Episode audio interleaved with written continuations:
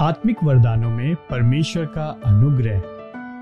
जबकि प्रत्येक को एक विशेष वरदान मिला है तो उसे परमेश्वर के विविध अनुग्रह के उत्तम भंडारियों के समान एक दूसरे की सेवा में लगाओ। पहला पत्रस चार दस। जब हम अपने आत्मिक वरदानों का उपयोग करते हैं, तब हम अनुग्रह का भंडारीपन कर रहे होते हैं। बीते हुए कल के अनुग्रह का नहीं परंतु आज के अनुग्रह का जो हमारी आवश्यकता के प्रत्येक क्षण में आ रहा होता है, और यह भविष्य का अनुग्रह विविध अनुग्रह है। यह विभिन्न प्रकार के रंग रूपों में आता है। या देह में विविध प्रकार के आत्मिक वरदानों के होने का एक कारण है। जिस प्रकार से परमेश्वर के वरदान आपके जीवन में परमेश्वर की महिमा को प्रकट करेंगे, वह मेरे जीवन से भिन्न होगा। क्रिस्ट की देह की जितनी आवश्यकताएँ हैं उतने ही भविष्य के अनुग्रह हैं और उससे कहीं अधिक भी हैं।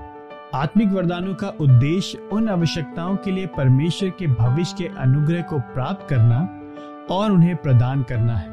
परंतु कोई पूछ सकता है, आप क्यों सोचते हैं कि पत्रस भविष्य के अनुग्रह के विषय में बात कर रहा है? क्या एक भंडारी पहले से ही उपलब्ध घरेलू भंडार को व्यवस्थित नहीं करता है? मैं मुख्यतः इस कारण से सोचता हूँ कि पत्रस भविष्य के अनुग्रह के विषय में बात कर रहा है, क्योंकि इसका अगला ही पद या व्याख्या करता है कि यह कैसे कार्य करता है। और यहाँ जो उदरण है वह भविष्य के अनुग्रह को निरंतर दिए जाने का है। वो कहता है, जो सेवा करे, उस सामर्थ्य से करे जो परमेश्वर देता है, जिससे सब बातों में यीशु क्रिस्ट के द्वारा परमेश्वर की महिमा हो। पहला पत्रस चार ग्यारह। यहाँ पर देता है शब्द आया है, ना कि दे चुका। जब आप सेवा करें तो जो आपको करने की आवश्यकता है, उसे परमेश्वर से निरंतर मिलने वाले अनुग्रह की सामर्थ्य में करें।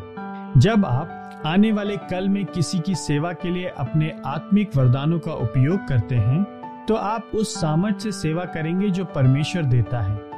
और वह आज नहीं, वरन आने वाले कल में ही दिया जाएगा। जैसे तेरे दिन वैसे ही तेरी सामर्थ हो। व्यवस्था विवरण तैतीस, पच्चीस। परमेश्वर दिन प्रतिदिन, क्षण प्रति क्षण, उस सामर्थ को देता रहता है, जिसमें हम सेविकाई करते हैं। वो ऐसा इसलिए करता है जिससे कि इस निरंतर अनंत सामर्थ प्रदान करने वाले को महिमा मिले। जो सेवा करे, उस सामर्थ से करे जो परमेश्वर देता है, जिससे सब बातों में यीशु ख्रीस्ट के द्वारा परमेश्वर की महिमा हो।